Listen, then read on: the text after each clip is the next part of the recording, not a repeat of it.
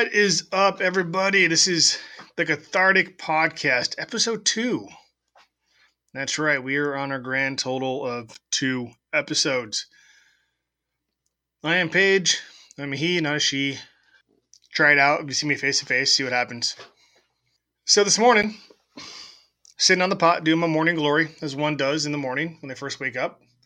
And I turned on my iPad I usually go to Bleacher Report. Bleacher Report's the first place I kind of go in the morning, kind of see what happens. Um, I, I work till fucking seven, eight o'clock at night, sometimes later, and I just decided. Sometimes, sometimes I miss things. I'm missing good stuff. So I go on there and I look around.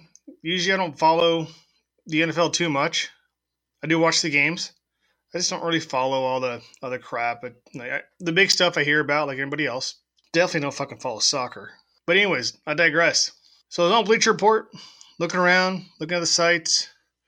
Then I stumble upon a headline on Bleacher Report. And it basically says that Jeff Brohm's high school had to cancel classes because some needle dick lower than whale shit waste of skin decided they wanted to threaten the high school. And lo and behold, it was Jeff, Brohm, Jeff Brohm's alma mater, who I believe's dad is actually still an assistant coach there and a lot of emotion f- filled up in me besides well, I gotta take a shit. Anger and sadness. Mainly anger. It's like, what the fuck? Are you really that in need of attention? Are you hurt that badly by someone making a decision for themselves to better themselves that you're gonna go out of your way and threaten a bunch of innocent kids, high schoolers? Is that is that what you're gonna do, you fucking needle dick prick? It makes no sense to me whatsoever. I guess I mean for the most part, I'm assuming the kids don't mind. They don't get to, they don't have to go to school. I remember way back in the day when I went to high school, we had a bomb scare. I think the only people who cared were the were the teachers and the parents. All of us went, cool. We don't have to go to class today. That's awesome. But it doesn't support the fact.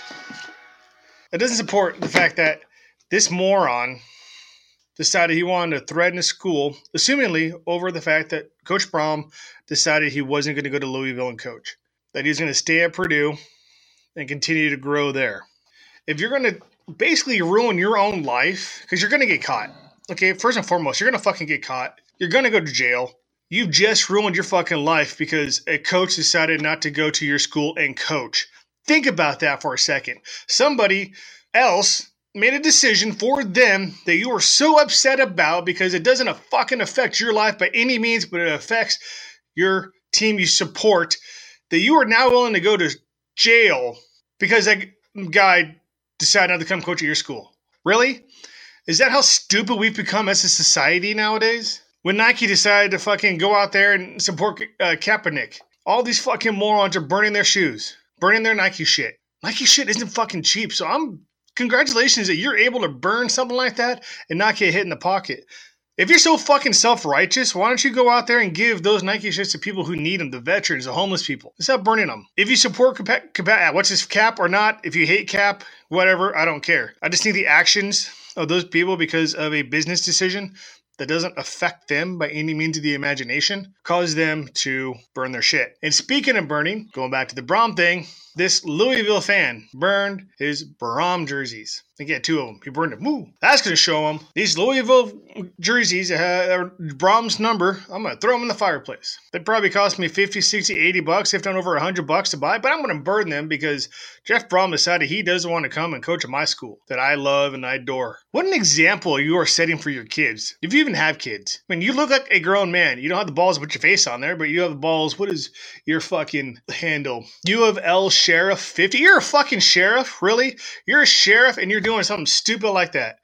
They're supposed to help protect the peace and allow people to express their freedoms.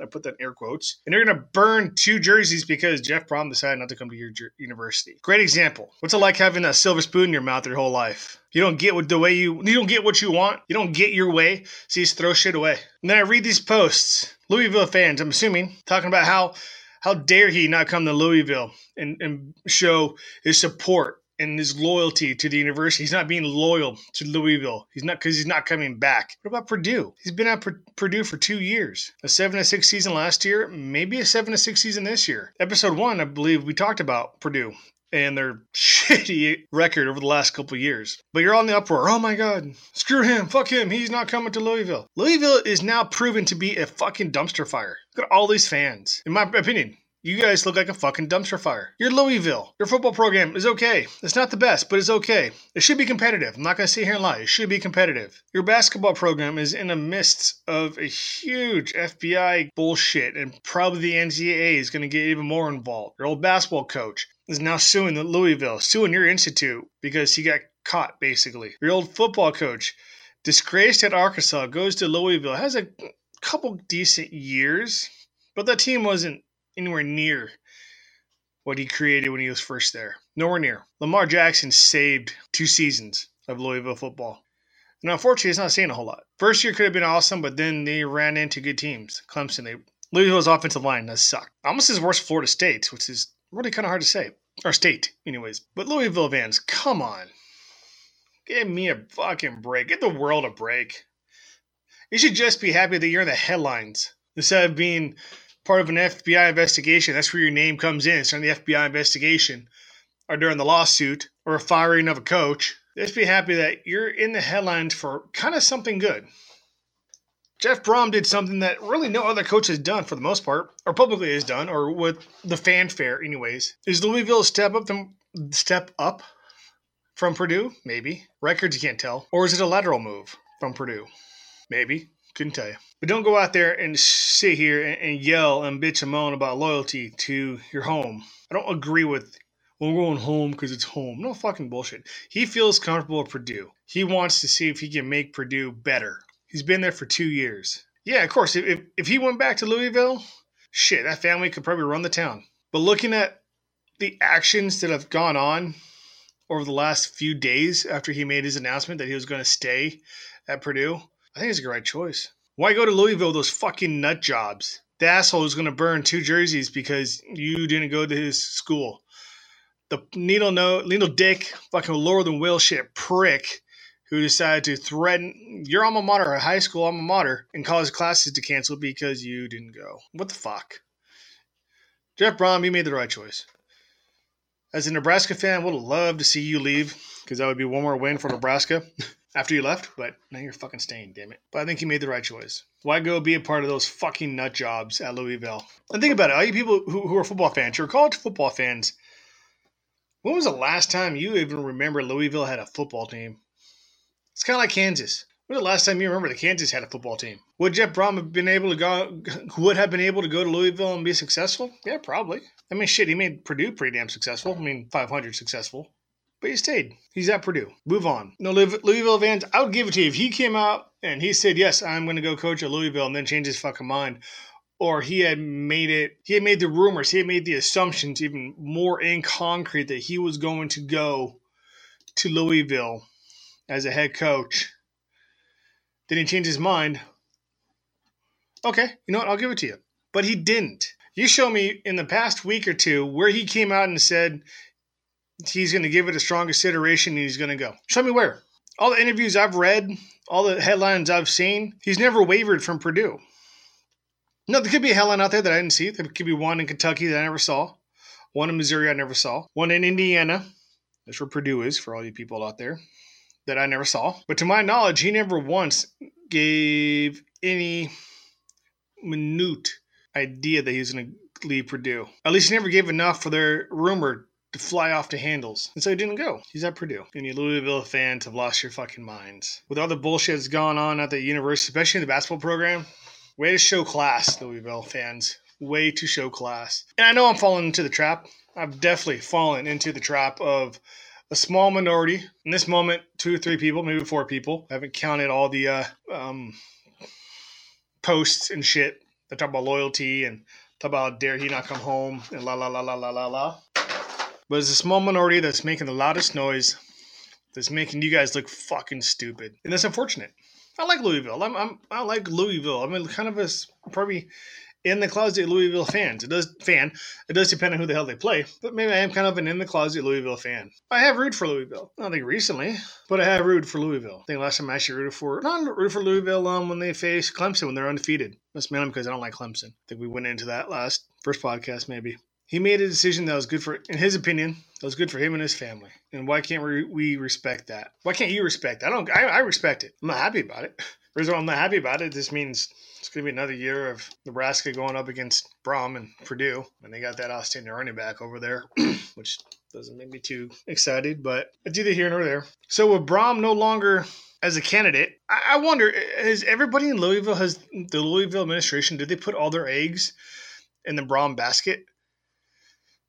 Thinking, oh, there's no way in hell he's he's not going to show up. There's no way in hell he's, he's not going to come down from Purdue. There's no way in hell he's going to look us in the eye and say no. Yeah, he did. So who's next on that list? Could they go out of the box like UNC did with hiring Mack Brown? I mean, was Mack Brown really out of the box? Yeah, I think he was. I mean, you look at all the lists, the, the ESPN lists and the Sports Illustrated lists and the probably the, the local list, the Tar, Head, the Tar Heel lists, if there are such things in Chapel Hill, about who is on the short list for the, the UNC job. You probably won't see Mack Brown's name anywhere on that list. At least with less, at least with Les Miles, he was kind of the first couple days. His name came up pretty quick. First couple days. Mack Brown was a surprise to me. I actually a friend texting me that information. I was surprised as shit when I saw that or when I heard that, I had to wait for confirmation before it actually happened. So who's next, Louisville? Who is next on that wish list? Was Brohm the cream of the crop for you, or is there somebody else hiding in the weeds? Are you gonna make that big splash? What about um, what's his face? Luce Fickle, Luce Luke Fickell, the Cincinnati head coach. I mean, granted, he didn't do all that great at Ohio State for that year or two. He took over after uh, Tressel was canned for illegal tattoos of players, but Urban Meyers Meyers can survive a sexual assault scandal and other cover-ups, but that's a different story. I'm not going to get into that. That's several months old. Luke Fickell, he's an Ohio guy. He knows the area. Yes, I know Purdue's in Indiana. I said stated that earlier. Also, they're two different states, but they are close to each other. In Ohio, the state of Ohio is kind of a hotbed for for football players. He knows the area. Why not Luke Fickell? I mean, look at what he's done in Cincinnati. Cincinnati was kind of in turmoil when uh, was it Tuberville? This decided I'm done. Out of the fucking blue, I quit. I retire. After he left Tech, Texas Tech, I believe it was, to, go up to Cincinnati out of the blue. Everybody looked like it was a step backwards. Then he just quit. I mean, Luke Fickell, he, he got he might have had a black guy from the Ohio State job, but he went into Cincinnati and he's done a pretty damn good job. I mean, 10 2 this year. I don't I think I might have got blown out by UCF, remember correctly. And I think the other loss was to one of the Power Five schools, remember correctly. I might might have to look that one up because it's going to bug me now. But even doesn't matter who he lost to. Honestly, ten and two record at Cincinnati, uh, that's not bad. That is not a bad record. And Again, he knows the area. He's been there. He was a coach at Ohio State. He was on the staff at Ohio State. He wasn't the head coach. He was on staff at Ohio State. Why not?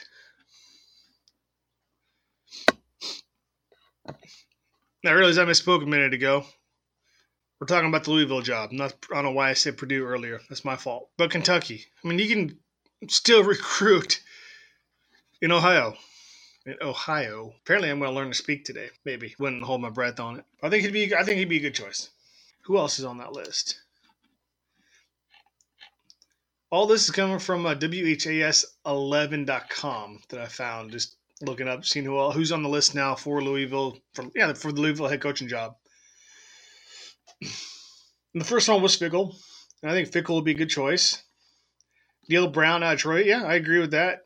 I think what he's done the last couple years, this year hasn't been all that great. They did go on to beat a Nebraska team that was able to be beat because Nebraska was just not playing well. They beat an LSU team last year that was in LSU. Both of them were away. So, I mean, they beat LSU, and it was kind of, wow, what's wrong with LSU? But Troy wasn't that bad a team. I don't know they're both eligible this year. I guess it's kind of bad. but Neal Brown's would be a good choice. Could definitely be a good choice as well. I don't know if he he's only lost three games this year. I don't know if he'd want to leave the South. I don't know his background at all, so I can't sit here and say. But being in Troy and in amassing a 34 and 16 record, beating LSU, beating Nebraska. I mean, he is a Kentucky guy. Well, he played there anyways. He played at the University of Kentucky. So he might be worth it. I just don't know if he'd want to leave the South. There's a lot of talent in the South. Granted, he would have, or he will have, um, relationships with a lot of coaches in the South, which is really which is a real big hotbed for college football, as you all know. Or is he going to wait for an SEC job to open up? Maybe that tech job. God, well, I mean, there's no, there's really no jobs openings in the SEC right now, to my knowledge. Ole Miss has their coach right now. Mississippi State, they got their guy. Maybe he'll go back to Kentucky. Who knows? Let's see the next person they're bringing up. Barry Odom, Odom from Missouri. Eh, I don't see. It. I mean, they did, they did beat Florida this year, but I think Florida's ranked way too high for what they've done. How about Coach uh, Satterfield over at uh, Appalachian State? Almost beat Penn State. I think I talked about that briefly in the first episode, very briefly. I mean, he's 50 and 24 over his X amount of time at Appalachian State. Nine and two this year. It's with that team when they, uh, I think when they came up from the FCS to the FBS. Yes, I did call it the BS. I still will call it the BS until they fix it.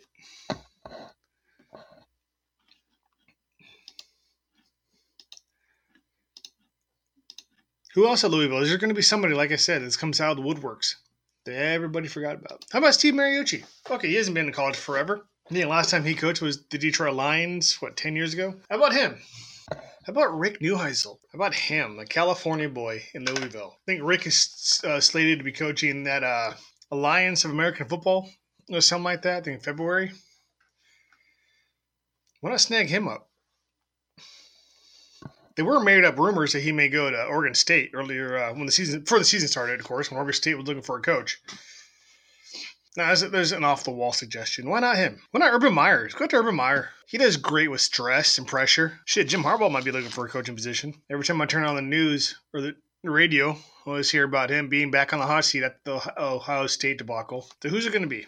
Guess we'll find out in the future because no one seems to have a clue. What about Mike Leach? Does Mike Leach want to move out of Washington State? He seems to be set up pretty well there. They love him in Washington. Well, was it Pullman? Think where, where Washington State is. They love him there. I don't think he'll leave. There was rumors that his name came up for the tech job again. After all that bullshit, I don't see him leaving there. I don't see him going back there. I rephrase that. I'm sorry. I don't, I don't see him going back there. I would be I would be beyond surprised if he even thought about it. I know he came out and quickly said no. What about Beatty from Kansas? He's got fired from Kansas. I mean, let's face it. Yeah, Kansas. We talked about this first episode. Isn't the best place to kind of go and try to coach.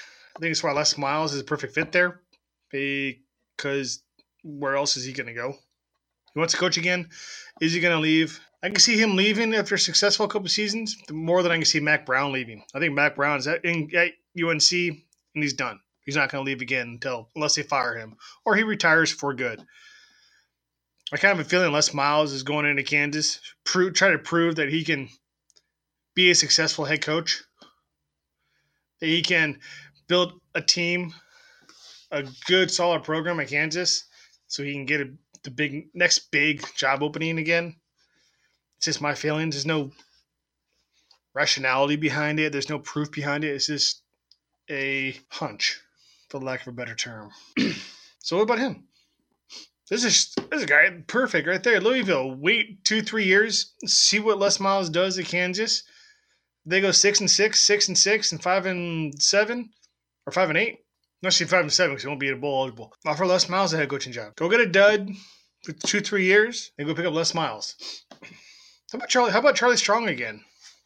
He had success there.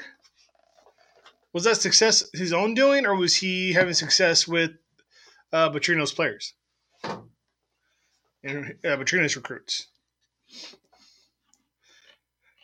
He didn't do too bad at uh, South Florida this year. I mean, he's only been in South Florida for he's been the, the year now, two years. Did he go there right after he got fired at Texas? So what else have we got going on? So that's my little rant and rave about Louisville. I know I jumped around to Louisville. I just sitting on the pot reading that and just man, you guys are fucking morons. You are fucking idiots. You wasted over 150 bucks for two jerseys that you bought and you threw them in the fire to burn them. Some needle dick prick decided to th- threaten Jeff Brohm's alma mater high school or high school alma mater, causing the school to break, close down.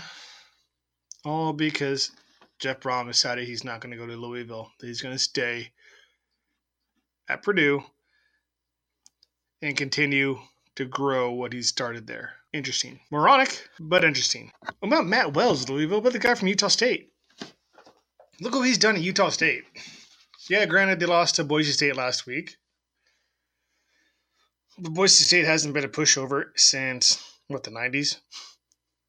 They've been a solid program, one of the most winningest programs in the country. Matt Wells. He runs a spread system, an up-paced tempo system, and he's solid. Now, I've heard he may go to Texas Tech. Texas Tech is courting him. Do you want to go to the plains of Texas or the plains of Kentucky? I don't know, between Lubbock and Louisville? Louisville sounds like it's more fun. I've been to Lubbock. It's not much there. Went there a couple years ago when Texas Tech uh, hosted Kansas State, and Kansas State came back and beat them. They don't sell alcohol in the stadium, unfortunately. They should. Some stadiums do. But unless Matt Wells from Texas or West Texas, which I don't know where he's from. I can't sit here and tell you exactly where he's from. This information I don't have. Why not go to Louisville? Why not take the job at Louisville? Why doesn't Louisville say, hey, Matt Wells, you had a great season. We have this coaching position open as well. We had a guy by the name of Jeff Brohm.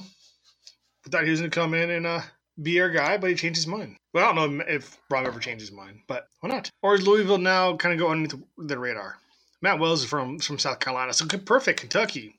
It's not really in the east, but it's closer to South Carolina than Lubbock. But he's being linked to a couple different locations, actually.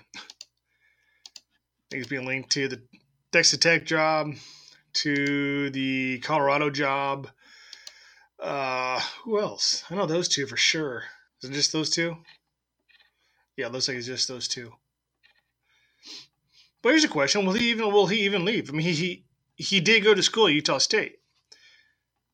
He has been there for a couple years now. How long, has he been at Utah State? I mean, he started his okay, he didn't start his coaching career there. Well, I mean, he does have Louisville experience.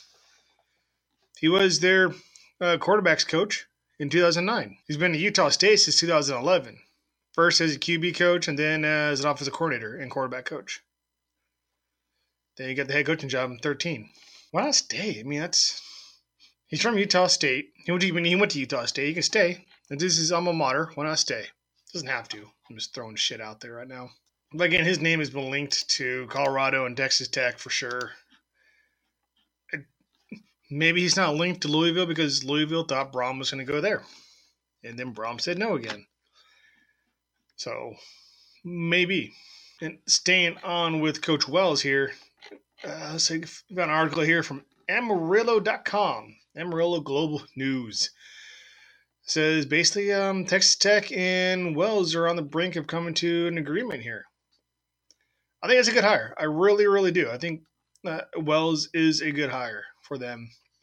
I think he'd be good anywhere, honestly. I think if he decided to go to Louisville, I think that would have been a great spot for him. If he decided to go to Colorado, he knows how to recruit in that area. It'd be a great spot for him. He's going to Tech. I think that would be a great spot for him. I think it's gonna be a really good spot for him actually at Tech. Thinking about what Cliff Kingsbury has built there, he's built the speed on the outside. He's built a quarterback who can throw. The only thing is, Wells does like to run that spread option.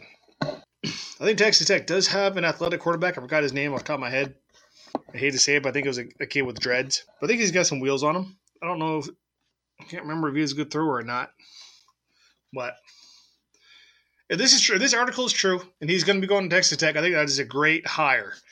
I think it's going to he's going to add another efficient offense in the Big 12. I mean, Texas Tech already scored a shit ton of points in the first place, but I think it's going to score even more points now. Bringing a guy like Wells with that offense, with the talent that's already there, I think this is a good hire. If this article from the Amarillo Globe is true. Where's Cliff Kingsbury going to go? I wonder. That'd be interesting to see or hear. I saw an article stating that he might go to USC. That Todd Helton bring him in. God, if USC could actually recruit like they used to, with all that speed they can get in California and out of Washington and out of Arizona and out of Las Vegas, that's to be a scary offense. But it, needs to be tied together. It needs to have, it needs to be a good marriage. You bring in Cliff Kingsbury, who's a great offensive mind, but you got to recruit. You're USC. You should dominate the West Coast. You might lose one here and there, but you should dominate the West Coast. You should have your pick of the litter in California, Arizona, Las Vegas, Washington, Oregon, and Hawaii. You should be able to go all the way to Florida and, and get a couple kids from Florida as well and steal them from Florida, Georgia, Florida State. Going to Texas, steal a couple out of Texas. Alabama. He's fucking USC and LA, for God's sakes. But if they can get their heads out of their ass and recruit like they used to, you bring in Cliff Kingsbury, pfft, I don't think there's a defense in the Pac-12 that can stop, that's going to be able to stop them in two years. But again, that's all ifs. If, if, if, if, if. You can't fucking play or win off of ifs. So we'll kind of monitor that situation with Matt Wells and see what he does from there. See what happens. If, if this article is true or not, well, no, who knows? Paul Johnson stepping down. And that that was a surprise, but not surprise, in my opinion. Kind of been waiting on him to retire. I don't know why. Maybe I'm just I'm a dick, but I've been kind of waiting on him to retire. I think his offense isn't outdated. I think there's places that it can work. I've heard a lot of people say that is the offense they should have put at Kansas until Les Miles was hired. I can't argue with that one bit. I mean, look what Army did to Oklahoma. Took them into overtime. The only team I think held Oklahoma to 14 points in the first half or something like that. Maybe outside Texas. I mean, it was a close damn game. You, you would have thought that they would have just been smashed by Oklahoma, but they weren't. It's really pretty damn funny, in my opinion. So why not use it? Why not go out there if you're a team like Kansas that doesn't have a history of solid football minus what the early 2000s with uh shit what was the name Mancini Mancini or something like that got them to the Orange Bowl which I think they won didn't they win that game in the Orange Bowl or they got close to it I forgot who they played I want to say they played Iowa they played Iowa but I think that's wrong I gotta look that up it's gonna bug me but why not go out there and run the veer the wing T old school wing option triple option old school triple option why not that would fucking be great wouldn't it? How cool would that be? But unfortunately, it's just not to happen. 2008, Kansas beat Virginia Tech 24 21 in the Orange Bowl. Mark Mangino, my fault. I knew it started with an M. I can see his face right now. He was a very big boy. That's the best I can say. I don't want to be mad. I don't want to be mean about it because he was a big man. He was a big man. He's still kicking though, isn't he? Yeah, he is. Oh, he was an Ohio, he's a Ohio guy. But anyways, I digress again. So yeah, Paul Johnson stepped down at Georgia Tech. So that's gonna that's a good spot for um. Shit, Neal. There's Neal from Troy State. A perfect spot for him to land. Unless he takes the Louisville job. Again, possibility. There's always possibility. But why not? Still in the South. He still keeps his ties. Why the heck not? And Georgia Tech, I mean, for the most part, in my unhumble opinion, it's not a bad place to coach. I mean, you're in a big city like Atlanta, so that's attractive already. You're in the South, that's attractive already because, like I said before, shit ton of talent there. He's had great success at Troy State. I mean, there's possibilities there, huge possibilities.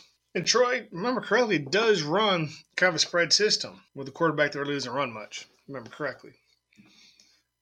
But he can make that offense work at Georgia Tech. Georgia Tech, A, already has a running back, or several running backs. B, already has a quarterback who can run his ass off. C, for some reason, even though it was a run heavy wing teeth offense, they usually has some really fucking good receivers on the outside. The only issue on that offense is going to have to teach his offensive linemen how to be modern day offensive linemen. And it does take a minute. The defense was decent. Decent. I'm not going to see him say they were the best. I mean, they, they get schwacked pretty good several times. But if Coach Neal Brown goes there, I think he'd be able to get it done. Early, really do again, this is all hypothetical. There is no yes, there is no for sure. I'm not reading anything. I'm just pulling shit out of my ass right now. Again, it's just ideas for thought. It means absolutely nothing. Now, I understand this is a podcast. Unfortunately, this is not live, as in the sense you're listening to me right now and you can call in and argue with me face to face or over the phone live. But I'm now reading headlines, so you can kind of tell what day it is. I'm reading headlines that Wells has, has agreed, Texas Tech and Wells have come to an agreement I just lost the gentleman who uh, posted it. Uh, Bruce Feldman just posted. As you said, he's a front runner. Where'd the other guy go? This happened. Damn it. Brian Fisher, don't know who the fuck you are. But he retweeted Dan Williams at AJ underscore Don Williams. Uh, to confirm with two separate sources that Texas Tech is in negotiating with USA to make Wells the new head coach. So it looks like Wells is going to be the new head coach at Texas Tech. I think it's a good fit for them. USC fires offensive coordinator Martin and several others. Good. Nothing against Martin. Helton's going to have to do something. USC has fallen way too far, and they do need stability. I'm not going to lie, lie about that. They do need stability. How many coaches have they had in the last four or five years? Kiffin, Sarkisian, and this guy, Helton. I kind of think they should have kept Orgeron. I, I think, I think that would have been a better hire. But what do I know? Not much, if you haven't noticed. Uh, those are projections. So yeah, there's things going on in the college football world. Bunch of things going on in college football world. Had to had to rant and rave about Louisville. That was just such a stupid thing that I stumbled upon this morning. Most moronic fucking thing I've seen in my life. I've seen a lot of moronic things, so I shouldn't say the most moronic thing, but that was pretty fucking moronic. Let's see, Eastern Carolina fires Montgomery after three wins or nine wins in three seasons. He's gone. That's something about the uh, Manning Award finalists. We have Ian Book out of Notre Dame, Jake Fromm from Georgia, Will Grier out of West Virginia, Dwayne Haskins out of Ohio State, D'Eriq King from Houston, Trevor Lawrence from Clemson, Drew Lock from Missouri, McKenzie Milton from UCF, Gardner Minshew from Washington State, Kyler Murray from Oklahoma, and Tua, yeah, from Alabama. I'm not going to butcher his last name some good names there. If it's a popularity contest, Dua, Kyle, Kyler, or I would say Trevor or Dwayne. It was a popularity contest. It goes off of real play time, playing. You know, I hate to say it. I'm going to say Haskins. I'm going to go with Haskins or Grier. I'm automatically going to knock off Ian Book because he didn't play all year. I might knock out Trevor Lawrence because it took them uh, four games to finally make him the complete starter, and he missed game five with a head injury or a neck injury or something in Syracuse. But he put up good numbers, but I'm not gonna. Uh, I'm gonna knock him out. Uh, Fromm, I don't. That's it. I mean, Georgia's running team. Once Georgia got the running game going, Fromm became better. So I'm not to add Fromm in there. Grier, great quarterback. I just, I don't, he plays lights out a couple series, and then it seems like him and that offense put their heads up their asses and don't play very well. I think if they play consistent all year all year long, they sh- they would be in the top four right now. But in my opinion, they don't play consistent, and the defense is not very good for the most part. And they almost lost to Kansas.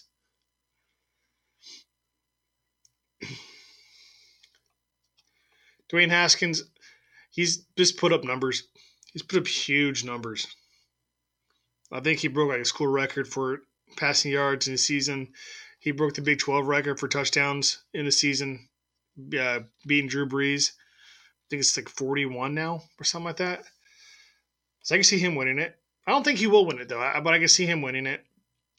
On to Eric King from Houston, I don't, I, I know nothing about him, so I can't even sit here and say he's the one. He, he can win it. Drew Lock from Missouri. Um, yeah, they beat Florida. Florida shouldn't be in the top 10, but I guess it's ranked ninth right now. So, because if you look at that, sure. McKenzie Milton, he's just stuck because he's at UCF. Uh, their offense sputters against Memphis in the American Athletic Conference Championship. Then I can say, yeah, he should be he should be a, a very a top three, top five on the Manning Awards list. Gardner Minshew, Washington State.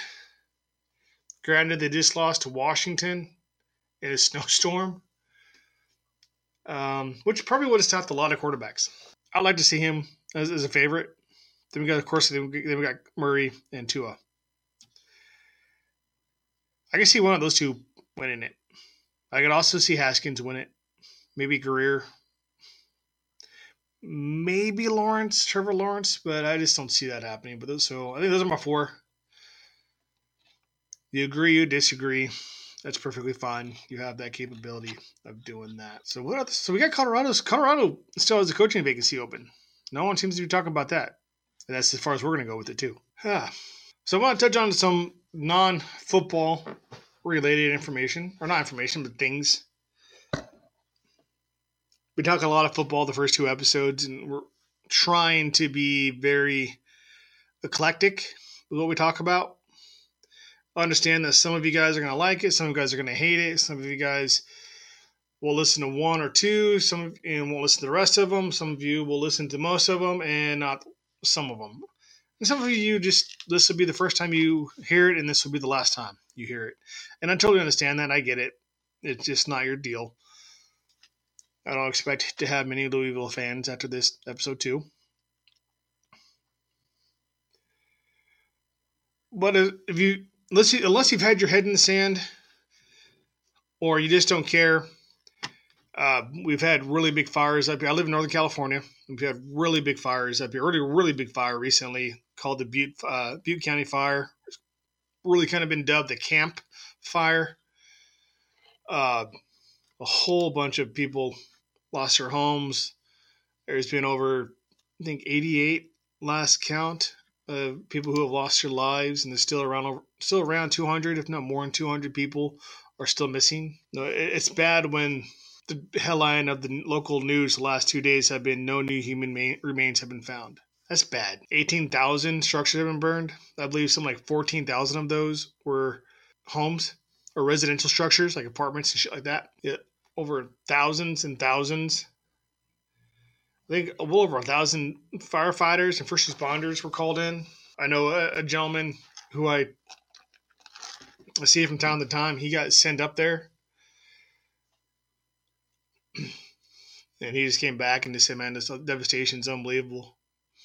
It's, it's apocalyptic, man. Exactly what he said. It's apocalyptic. He's, he said something I thought was kind of funny. I can't really say word for word, so I don't remember all of it, but it was just how one structure is completely gone, but the structure right next to it is unfazed. And I've heard about things happening like that. I lived in Southern California. I'm from Southern California. You hear stories about that all the time when the fires come through. Same thing up here.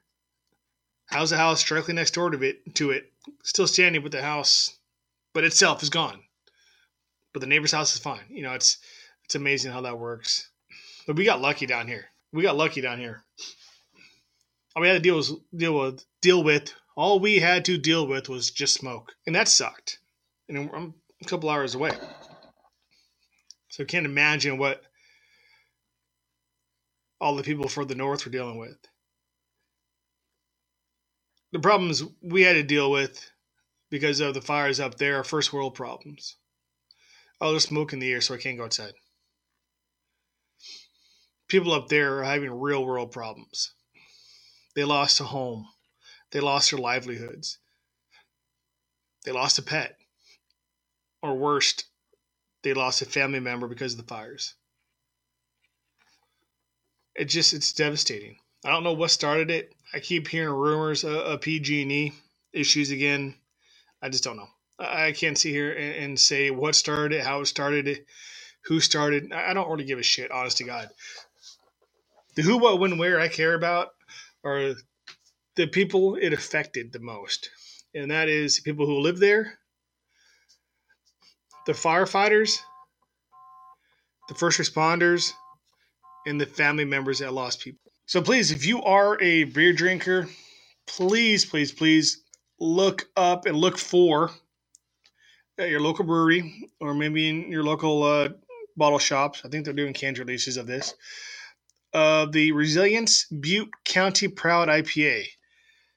All proceeds uh, that are made from selling this IPA will go directly to the Campfire uh, Victims Fund or Campfire Fund, actually, Relief Fund. Gosh dang it. Campfire Relief Fund. There we go.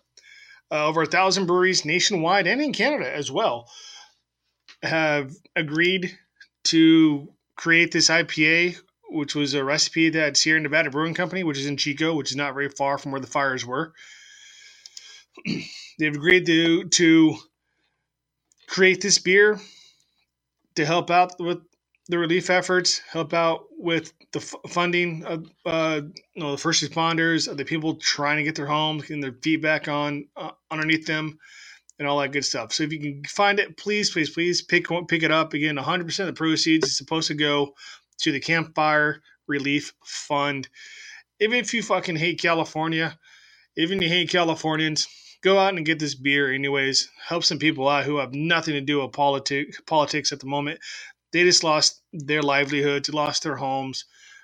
Unfortunately, some of them have lost family members. They've lost pets. So please do what you can to help them out in, in, in any way you can. And this is one way. Um, unfortunately, I can't find a list of the breweries that are, are brewing them outside of uh, where I'm at. But uh, you probably find it on um, Sierra Nevada's website. I think they have a small list. They don't have all all a thousand on here, but um, I know there's quite a bit. Let me see if I can't find a list real quick for you all. I kind of give you an idea. Let's see. So yeah, I mean they go as I mean far down, of course, to San Diego, uh, but as far east as I think there's some places in Maine making them. So you can actually go to the SierraNevada.com website, click on the little uh, tab that says Resilience. Resilience Butte Campfire. Uh, how is it? Resilience Butte County Proud IPA. Uh, there's a little, when you first get on their uh, homepage, you'll see it. You can click on it. It will tell you a whole bunch of breweries that are doing it. Uh, Three Floyds doing it. Abita out of Louisiana is doing it. Oh my goodness. AleSmith out of uh, San Diego. I don't count them because Alamo Brewing Company, Alibi, Almanac, Anchor Brewing, uh, San Francisco. I need something that's uh, who else? I mean, there's so many places. Atlas Beer Works. Um, I know Stone is doing it. Bottle Logic. Uh, I mean, there's a thousand of these damn things. Uh, Brooklyn Brewery, Brewery. I believe they're out of Brooklyn they're doing it. Um, I'm just trying to throw some names out there. I'm gonna do a cheap local plug. Claimstake Brewing uh, here at Rancho Cordova, aka Sacramento. Love them. Crux out of Central Oregon, Bend, Oregon. Deschutes River or Deschutes Brewery, another out of Bend, Oregon as well. Uh, Drake's. Well, I'm just throwing names of people out there. Right, Founders is doing it. Uh, Gilded Goat. Goose Island, uh, Great Lakes, Guinness out of Baltimore. Their their Open Gate Brewery out of Baltimore is doing it. So I mean, it's like I said, a thousand breweries across the country. I've read a couple. There might be a couple in Vancouver, Canada, doing it as well. They're all basically the same recipe, but they're trying to spread out the love. Again, all the proceeds made, they're supposed to go to Sierra Nevada instead it's going to go to the Campfire Relief Fund. Please, please, please, if you see the beer, even again, if you hate California, if you hate beer, just support them in any way you can. I, they would greatly appreciate it. These people lost their livelihoods. Firefighters, first responders, putting their lives in harm's way to try to contain this thing. Over 160,000 acres were burned. Please, please, please help them out. Help me out, help them out. They would more likely be appreciative. So, God, there's a lot of beer. I got. I have to go out and get it. I haven't. I haven't gotten it yet. I fucking spent all my time working, doing other things. Unfortunately, guess it's time to fall off the wagon again to support my neighbors to the north. Hey, do you like apparel and shit? Do you like hats, t-shirts, rash guards, sweatshirts, phone covers? And fucking comfortable tank tops, then go to catharticapparel.com. That's catharticapparel.com. Yeah, if you're looking for some cool stuff, catharticapparel.com. Promo code MyCatharsis618 will get you free shipping. Again, that's MyCatharsis618 for free shipping on all orders. Go to catharticapparel.com for some pretty decent looking stuff. What else is there to talk about? By the time you should be hearing this, we should be through Champion Weekend already. But we'll get to that and all the bowl games on a different podcast.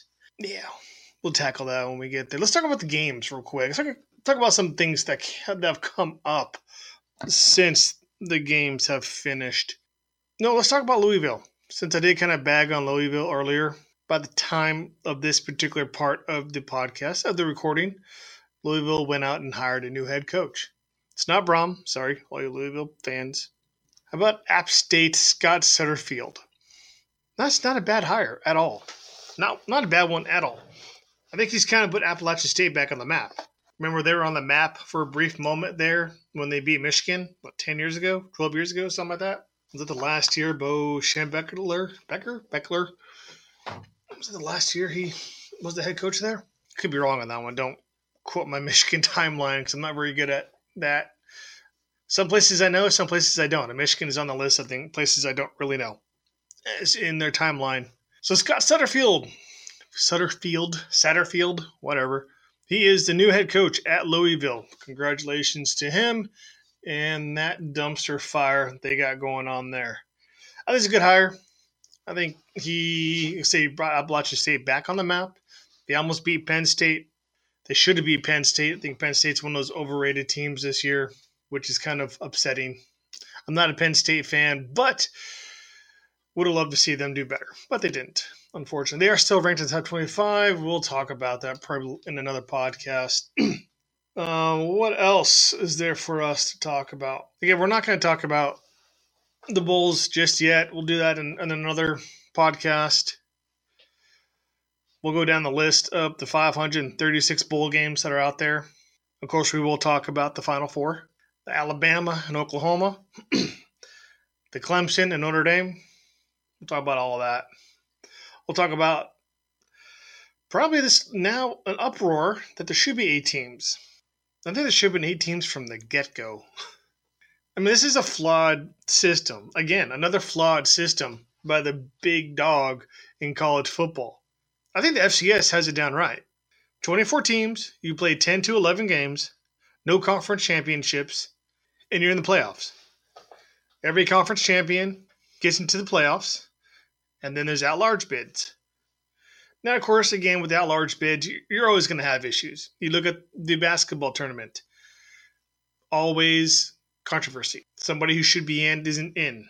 I think last year, a couple years ago, Oklahoma State got left out over Oklahoma, even though they beat Oklahoma.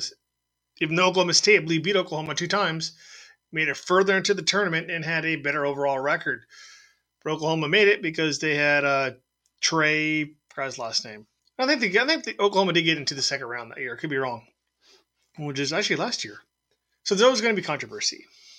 There just is. But with at-large bids, you're always going to get controversy. I don't think there's ever going to be a time with at-large bids where you don't get controversy. Because let's let's admit it, the controversy is based around rankings. It's not like the NFL, where the teams with the best records make it because you can't do that in college football, unfortunately because you have 130 some odd teams in college football. The strength of schedule, no, don't give me the strength of schedule. That's that's the biggest bullshit out there I've seen. You want the strength of schedule, then why is there a boring week in the SEC? If the SEC is such a great team. What did make this that boring week exciting was the fact that the Citadel took Alabama as to a tie going into halftime. And of course, Alabama decided to get their heads out of their, out of their ass and finally demolish the Citadel. Finally. So that has kind of been the the big talk now. An 18 playoff. Rumors have it that all five conference. Wait, I'm sorry. I'm, I'm reading this wrong. I am reading this tweet wrong from Barrett Sallee. An 18 playoff would only be approved if the five conference champions, top group of five team, and a and two at-large teams get in. Isn't that kind of what the plan was? So if all five conference champions make it in, that is Clemson, that is Alabama, That is Oklahoma. That is Ohio State. And that is Washington. Washington beat Utah this last weekend. That's five. Then you got a top group of five team, which in this case would be UCF. Which I have a little bone to pick with that. I'll probably I'll try not to get off topic. Then two at-large teams. Would that mean Notre Dame? Will Notre Dame count as, as an at-large team? I guess technically they would since they're undefeated this year. Georgia would probably be on that list. But who else would be on that list? You look at the list of rankings, I believe you will see a 9 and 3 Florida team who shouldn't be in the top 10. A 9 and 3 LSU team that probably shouldn't be in the top 10. Would you see Washington State in there? Eh, probably not because they're in the Pac 12. But it's just, I'm going off a, a rant here about Barrett Sallee and his Twitter what he states. I mean, it, makes sense. I think it's what everybody's kind of looking for because it's a flawed system. Why do you have five quote biased five? I mean, Power Five conferences in only four spots. Technically, if you look at it, if Notre Dame, which they did this year, goes undefeated or they go 10 and 2, they technically become this a sixth by Power 5 team, but there's only four spots. So this year, once again, you have two Power Five teams sitting out, but you don't have two Power Five teams from one conference in. And all this bullshit I'm hearing from Jordan, oh, Jordan, we should be in. You lost. You have two losses. Would you beat Oklahoma if you faced him? I don't know. You did last year, barely. That was one hell of a game last year. Would you beat Ohio State if you faced them? I don't know. Ohio State seems to have turned the corner after that Michigan game. I still have my issues on them. I still don't trust them as much as as far as I can throw them. Northwestern hung with them, but let's just face it. North, Northwestern had a great year. They have a pretty darn good defense, but they got worn down. The offense wasn't anything spectacular. It wasn't as explosive as a Maryland. It wasn't as, as explosive as the four and eight Nebraska. They were kind of one dimensional most of the season. They got the running game going just a little bit, but they were pretty much one dimensional. I would love to have seen them win. That would have just shut everybody up in the Big 12, but it didn't, or Big 10, I'm sorry, but it didn't. What else do we got going on here? So we talk about Louisville, what they just hired.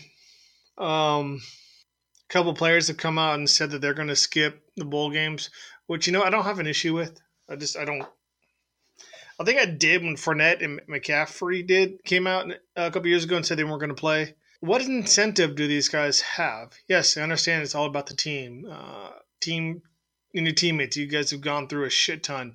But if these guys are going to go to the NFL, there's a time where you need to be narcissistic. There's a time where you need to think about yourself. If you're more than likely going to go into the NFL and make millions, then why sacrifice yourself? Now, when it starts getting into the point of I think someone said it today. I think uh, uh Mark Packer, I said it today, or on this full podcast. When they start sitting out the championship rounds, when they start sitting out the last part of the year, because they're not going to play in the championships, then it's going to be a whole new can of worms that's going to come up, and the NFL and the NCAA are going to have to look at.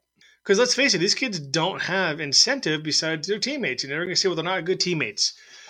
They might be great teammates, but why should you sacrifice for a school who's making millions off of you and lose your chance of going to the NFL if you're that good? Now, there's going to be kids out there who are going to get bad advice. We've seen it before. No, when Maurice Clarett decided to sue to try to come out early. Mike Williams, magnificent receiver out of USC he should have stayed one more year. I do believe he got drafted, but he needed one more year uh, to develop. There are other kids out there who thought they were so damn good from smaller schools. They came out early. I think one kid came out of high school because he thought he was so damn good. And he just kind of, no one drafted him. And he faded away. That's a stupid idea on his part. Who knows what he's doing? I couldn't remember his name. So there's going to be kids that, that do that. That's just how it is. And it's unfortunate. But it's a system that has allowed this to happen. It's a system that has no way to stop it. You can't tell a kid, oh, if you don't play, you're not going to go to the NFL. You just can't. You can't sit down Kyler Murray and say, hey, if you don't play against Alabama, you are not going to be able to go play baseball because we said so. Because you're not playing, you're you are hurting the integrity of the game. you do that to Haskins when he's a senior. I mean, come on. There's no way in hell you're going to be able to stop this from happening unless I don't know about you pay the players. Maybe they'll stop it, but it's going to be a hard time to do such a thing. So I don't have any issues. The only thing I do my I, I think I have an issue with is Ed Oliver. I think he need. I think after everything that happened um, between him and shit, what's the head coach of Houston? The head coach at Houston. I want to see Whitehead. I think it's wrong. Applewhite. Is that that Applewhite? Because Heupel's over at UCF. I think it's Applewhite. that blow up on the sideline. I know they did a little bit of damage control and it seemed like everything was kosher and fine. No, they both took blame for it. That's cool, but I think the fact that he's been hurt most of the year, I think he might he needs to play at least, at least a half or something to show that he is the dominant player that he was last year. I don't know if there's a stigmata about him or stigma about him, but I personally think he needs to play at least, at least a half. This to show that he is the most dominant player, defensive tackle since Ndamukong Suh, since Donald, since God, who else? There's a list of them. Recent list. What about Bill Snyder stepping down? We talked about that on the first podcast. I I, I agree. I agree with everything I said at that time.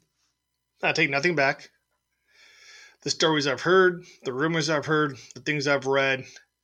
He wanted his son to take over that job. He would have retired last year or before last. Now he stepped down. Stepped down. Um, on Sunday, I believe, is when he stepped down. Good, very good. Not good in the sense that good good riddance to him, which I, I, I, like I've said in the past in the first episode, I, I kind of feel like he's a snake in the grass. I still do. A good coach was a great coach.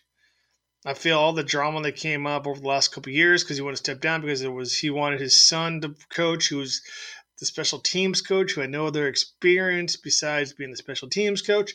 The thing that happened with the young man who wanted the transfer, they made it hard for him to transfer out because I think he, I couldn't remember if he was homesick or his mom was sick or something, and he wanted to transfer out. And Bill Snyder fought it.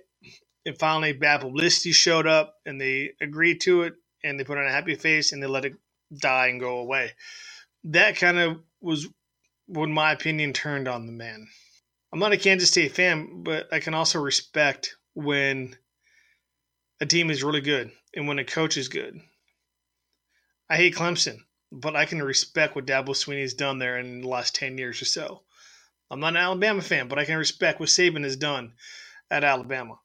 Trust me, I would be doing the happy dance if something popped up that was in the closet at Clemson. I'd be doing the happy dance if something popped up that was in the closet with Saban in Alabama. But let's face it, pretty confident people hate that hate them more than I do have gone through their past and through their closets with the fine tooth comb, and there's nothing there. So all you can do is respect what they've done. Alabama mastermind at recruiting, great at coaching. Same thing with Dabo, great recruiter magnificent recruiter, magnificent coach. And they both surrounded themselves with great coaches. Alabama has lost several coaches. They just reload in the coaching area. Talk about them reloading on the field. How about reloading on the sideline? That's what they also do. Of course, they have 700 coaches on the sideline. But just because I don't like somebody or I don't like the school doesn't mean I can't respect them. I cannot be biased.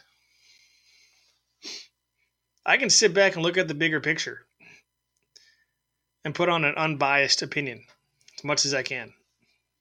Makes it hard sometimes. Trust me, it makes it hard. Would love to say something bad about Dabo. Love to. Just can't. A buddy of mine keeps sit, tells me he's not a Clemson fan either because you know what? It, he makes it hard to hate him. And he does. Talking about Dabo, by the way. Have they announced the Heisman finalists yet? I mean, let's face it, it's Tua and Murray, and I actually think I think my uh, Kyle Kyler Murray Murray. I think he sold it. He he bought it. He, he not bought it. He got it. He won it.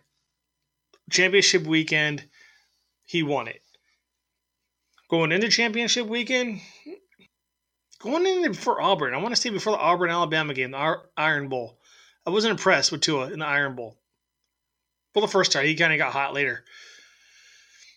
But going, but definitely for sure, hands down, going into the SEC championship, it was Tua's to lose, in my opinion. I think a lot of people turned in their ballots mid-November with Tua on it. Tua played like snot, and unfortunately got hurt.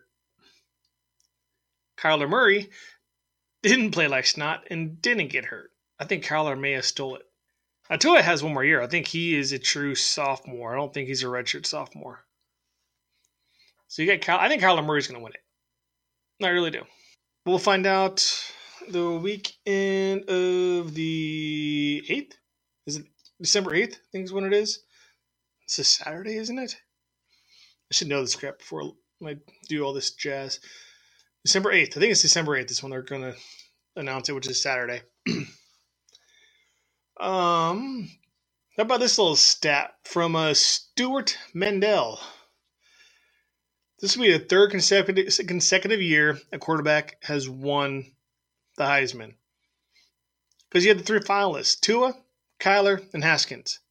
Those are your three finalists. Hopefully they'll invite a couple other people. Hopefully, hopefully they'll invite Jonathan Taylor. Hopefully they'll invite um, the quarterback from Washington State. His name slips my mind. I can see his mustache though. Just just for face, you know. Invite Milton from UCF. What they've done. Of course, they actually won last week too. Good for them. But third consecutive year, quarterback is going to win the Heisman. Eighth time in the last nine years. 11th time in the last 13 years. And 16th time in the last 19 years. A quarterback has won the Heisman. Because it's going to be a quarterback this year. Let's just face it. And how about, by the way, a guy by the name of Jonathan Taylor up at Wisconsin ran for over 2,000 yards, but no one is talking about him. He put that team on his shoulder quite, shoulders quite a bit and dominated a lot of games, but no one talks about him. I think he's a sophomore too. I, I think he has one more year as well. So is the Heisman Trophy now just for quarterbacks? Isn't there already like a like two or three five thousand quarterback awards? Isn't the Peyton Manning Award a quarterback award and Davey O'Brien? The Heisman Trophy is basically turned into a quarterback uh, award. So yeah, I think Kyler's going to win it. I think Tua's going to get second just because of what he's done. I think Haskins has quietly done what he's done. I mean, I think he has the most passing yards in Ohio State history for a single season.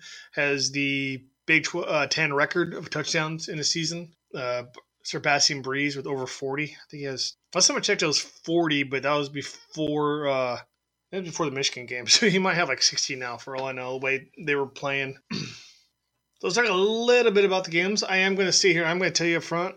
I was down in San Diego. I was putting Christmas lights up on my mom's house. So I unfortunately didn't get to watch a lot of them. Wanted to watch the Oklahoma Texas games, didn't get an opportunity to. Actually, you know what, Scratch? I got opportunity to watch some of it. Nice game. The defense showed up for Oklahoma, which I actually said that out loud. That was amazing. Clemson just schwacked Pitt, which really sucked. I was hoping that might be a better game, especially in the rain and the weather, but that turned into a schwacking. Notre Dame played. Oh yeah, I forgot they don't have conf. They're not, they're not in a conference. Alabama and Georgia. That was a pretty damn good game. Tua didn't play well. Georgia came out with the head like their head was on fire. Their ass was catching. Then how about that role reversal? Last year in the national championship game, you have Hurt Hurts who comes in, plays like crap, gets replaced by Tua. They're down, losing to Georgia in the national championship game, and Tua brings them back to win it. Fast forward, almost a year later, 11 months later, you have Tua starting playing like crap, unfortunately gets hurt.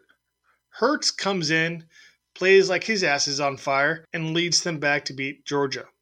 I think that was the first time I've seen Saban actually have emotions at the end of the game when he was talking about Hurts. He actually looked like he was about to tear up. I mean, think about it. Hurts, everything that went on going into the season. Who's going to be your quarterback? Who's going to be your quarterback? And Saban does the Saban thing. Hurts, listen to him talk. He acted like a great teammate. All the negativity about Hurts, I think, really comes from what his group said. I think it was his dad and other people that he was going to transfer. He's not being not given a fair share. All that jazz. That was not hurt to my knowledge. But good congratulations to him. Congratulations to Alabama. Listening to Mark Packer, seems the big play was the fake punt, fourth and 11 on your own side of the 50 by Georgia. I don't have an issue personally with that. I did see it, it didn't make any sense, but you know what? You're trying to do something. I think they were up four, by 14 at that time, maybe. But you're trying to do something. I don't have an issue with the play call. You're making a call. Everybody's going to question your play calls, good or bad. They question more for bad ones, but I don't have an issue with it. The issue I have, the only issue I have with it is Kirby Yates. Kirby Yates? The fuck is Kirby Yates? Uh, I was I was reading too much Padre shit. I apologize. Kirby Yates. Wow. What crawled up into my fucking head? Kirby Yates. Kirby Smart. got the Kirby part right. Kirby Yates. Uh, there's a, there was a former. I think he's gone now. There was a, a relief pitcher who turned into the closer for the Padres. His name was Kirby Yates. You know, if he's still there, he might have been traded by now. That's what the Padres do. Kirby Smart. That's the guys from Georgia. Same fucking first name, different last name. Different person, nonetheless. Who would have thought? Anyways, my issue is with him. The reason why I have issue with him is not from the play calling, but it's from the fact that he blamed his players for that play not working. Great coaches don't do that. Now, I'm not a great coach. I did coach high school football for 10 years. Not once did I ever blame my players. I blame myself for not coaching them properly, not coaching them right. I coach offensive line. I blame myself. We allowed a sack. I took it personally because I fucked up. Kirby Smart goes out there and blames his long snapper for not snapping it quick enough. Is that the case? Maybe. But who the fuck are you to blame your players? Guess what, Kirby? You have timeouts. You could have sat there and went, "Oh shit, he's taking too long. Time out." Yes, it would have. You would have played your cards right there. So you would probably would probably would have had a punt. But you can't sit there and blame a kid on a big stage for them messing up. You didn't coach him properly. You didn't coach him right. You did not. You're the one, or whoever is your special teams coach, you're the one who came up with the decision to do it. And whoever is coaching him, you, the special teams coach, so on and so forth, it's your fault. You did not coach your players well enough to execute that play, and that's on you. It's not your fucking kid's fault. That's a shit move. I had respect for you. I kind of liked you. I was kind of rooting for Georgia. You're going to come out and blame a kid for a foul up? Fuck you. How dare you? No, look in the fucking mirror. One thing you see with great coaches, they take the blame for when their players fuck up on the field. When has Saban ever come out and pointed out when a player fucks up? Dabo Swinney. Fuck Bill Snyder. Urban Meyers. If you have that point of view in your head, Kirby, you are never going to win a national championship. And I hope a bunch of kids saw that and they de- decommitted from you and went somewhere else. Georgia Tech, Clemson, Alabama, Florida. Because you lost all respect, my opinion. It was one fucking play. I understand that. But you're blame your kid. You, you are the one in charge. You're the one who t- is, is has the responsibility to coach your kids up make sure they're prepared. If they're not prepared, it's on you. Fucking blaming the long snapper because you took too long. Guess what? You have timeouts. You get a fucking call to timeout, Kirby. And that's the reason why you are not in the national championship conversation this year. You don't belong there, and you're not there because you don't belong there. You played Alabama. Great. You guys played a great game against Alabama. It was a nice game. It was an exciting game. The the fake, eh, eh, yeah, hindsight's twenty twenty after the fact. But the fact you blamed the kid for it, no. I'm glad you lost. So many bad words I want to say right now. Getting worked up and fired up over fucking Kirby Smart. Fuck you. You played Alabama great. Awesome game, like I said. Exciting. Exciting game. Both teams had mess ups. We just said, hey, Tua didn't play well. And then unfortunately, he got hurt. Hurts came in and played magnificent. Do you deserve to be in the national championship game? Fuck no, you lost two games. Well, we're one of the four best teams. Mm. No, you're not. You lost two games. Could you beat Oklahoma again? I don't know. Could you beat Alabama if you play them again? Yeah, I don't know. Maybe. Maybe not. Could you beat Clemson? That'd be a good game, probably. Could you beat Notre Dame? Yeah, probably. But I don't think you're one. You're not one of the best four teams. The reason why you're not one of the best four teams is because you were ranked fifth. Or was it sixth? I think it's fifth. You're ahead of a one-loss Ohio State team who demolished Michigan, who lost to Notre Dame, who went in, had some issues at first, but Northwestern figured it out. Their talent showed up, then beat Northwestern by 21 points. And you don't skip over a two-loss Georgia team. I'm sorry, I've looked at the rankings, what I'll try to talk about next podcast. There are six four-loss teams in the rankings. Three of them are from the SEC. You have three three-loss SEC teams in the top 25, in top 15, top 20. Kentucky, you guys had a magnificent year. You're not a top 25 team. Florida, you bounced back. Congratulations. You shouldn't be in the top 12. Same thing with you, LSU. I try, like I said earlier, I try to be as unbiased as I possibly can. I try to look at it from every angle. There is a bias in college football. There just is. There's a bias in college football, and there has been one for decades.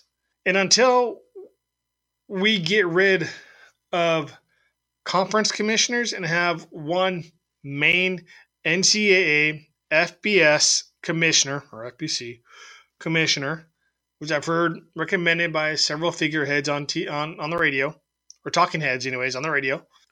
I don't think we'll ever get away from it. There's always going to be bias. I'm not going to sit here and say it's an SEC bias or an ACC bias or a Big 12 bias or a Big 10 bias. There's no Pac 12 bias. There's, there's, there's not one. But there's definitely a bias, and there has been. And I'm going to finish up with this. I'm talking about biasness or biases in the NCAA. I used to not believe it. I never believed it. I figured there's no way that that can happen. No, no, no, no, no. The first time I was proven wrong about this, I was still in high school at the time. So about it was 2001. 2001. Again, big Nebraska fan. Big, huge Cornhusker fan. I watched Nebraska get stomped by Colorado. Stomped in the final game of the year. Nebraska is undefeated going into that. And Colorado, with that win, moved and played in the uh, it was a Big 12 at that time, I believe, Big 12 championship. Oregon had lost earlier in the year. I think Oregon was 11 1. I don't think the Pac 12 Pac 12 didn't have 12 teams. I think they had 10 at the time. I think it was Pac it was a Pac 10 at the time. So they won outright. I think they were 11 to 1 if I remember correctly, ranked third at the time, third or fourth. Oregon wins the conference championship for Pac 10. Nebraska doesn't go to the conference championship because they got smoked by Colorado. Colorado goes and wins the Big 12 championship against, I want to say Kansas State they won that year. Maybe it was Texas. It might have been Texas, North and South. Might have been Texas. Shit, it might have been Oklahoma. Uh, I think I want to say Texas, though. Anyways, anyways, I, I digress. Following day, now, this is back in the BCS days. This was top two teams and everything else. Yeah, Miami number one. This is um, Coker was the head coach at Miami. he fell into a great situation, didn't he? Miami is number one. In the following day, instead of Oregon being number two with 11 to 1, Nebraska was number two. Now, as a Nebraska fan, I'm going, sweet. But as a regular fan, I took a step back and went, wait a minute, we didn't win our conference. We didn't even go to the conference game and they still go. Well, Oregon is sitting there, eleven and one, having a magnificent year with Joey Harrington as quarterback, and they're going to the Fiesta Bowl. I didn't think that was right, and that is the first time it actually dawned on me that there is a bias in college football. There was no way in God's green earth Nebraska shouldn't have been in that game. Again, I'm a huge Nebraska fan. There's no way on God's green earth they should have been in that game. No way. Oregon should have been in that game, in my personal opinion. Instead, Oregon goes to the Fiesta Bowl. Who do they face? Colorado. I think Oregon went in that game underdogs. They beat Colorado 38 to 16. Nebraska goes in and faces Miami in the uh, Rose Bowl. I believe it was that year. Actually, it wasn't the. Uh, I wanted to say orange really bad, but it wasn't. It was the uh, uh, Rose Bowl, if I remember correctly, and just got smoked by Miami. It might have been the Orange Bowl. Just got smoked by Miami. I mean, let's face it. before I, I call call it a day. No one was beating Miami that year. All of that talent, there was no way anybody was going to beat Miami that year. No way. They were just too damn good. It was a Rose Bowl. Did they hit Rose Bowl? That was a 37-14 thumping from Miami. Matter of fact, they probably could have scored more. So there's a bias. I think the next year is the first and last time I've ever rooted for Ohio State I hated Miami so much. And Ohio State did beat them. I actually rooted for Ohio State. I can't believe I could I admit that out loud. But that was the first time I ever realized there was a bias. And it opened my eyes. And the more college football I watched, the more I got into it as I got older. Because I was into it as a young man. I'm even more into it as, a, as an adult. There's a bias. Let's just, there's is. And it bugs me and pains me to say that, but there is. And it's never going to change. Ever. There's a way to fix it. Maybe. Maybe. Well, no, who never knows. Who knows? But, so that's my rant and raving for today for this particular podcast. Thank you for listening. If you are listening, if you're not listening, you are missing out on my narcissism coming through. Next episode, we will probably be talking about the bowl games. Probably sit here and talk a lot about the bowl games. Um, any other news that might come up, I might talk about it, but mainly the bowl games. This is kind of turned into a college football podcast. It will change in upcoming episodes. Just right now, I'm enthralled by college football. Um, hoping we'll get some other things and ideas coming through here. But next episode, we'll be talking about the bowl games, all 7,638 of them. And we will just talk. Well, I'll talk, talk, talk, and talk and talk and talk, and know you guys more. And maybe I should set up something so you guys, y'all can bitch and moan about me. Louisville fans, you Ohio State fans, you Texas fans, and everybody else in between. You SEC fans, you Georgia fans, all of you. You can bitch and moan and moan and bitch at me because that's what people do. So, well, thanks for listening to all my bull crap. Please, please, please go to catharticapparel.com. They are de facto sponsoring this crap. They have some good stuff on there. I think they're just got a word they're going to be putting on some a couple more t-shirts and some tank tops and I think some leggings. I believe will be going up there soon, from what I understand. So catharticapparel.com. That is catharticapparel.com. Cathartic is spelled the same way as this particular podcast is spelled. So thanks for listening. Go out there and fuck up the world, and y'all have a good one.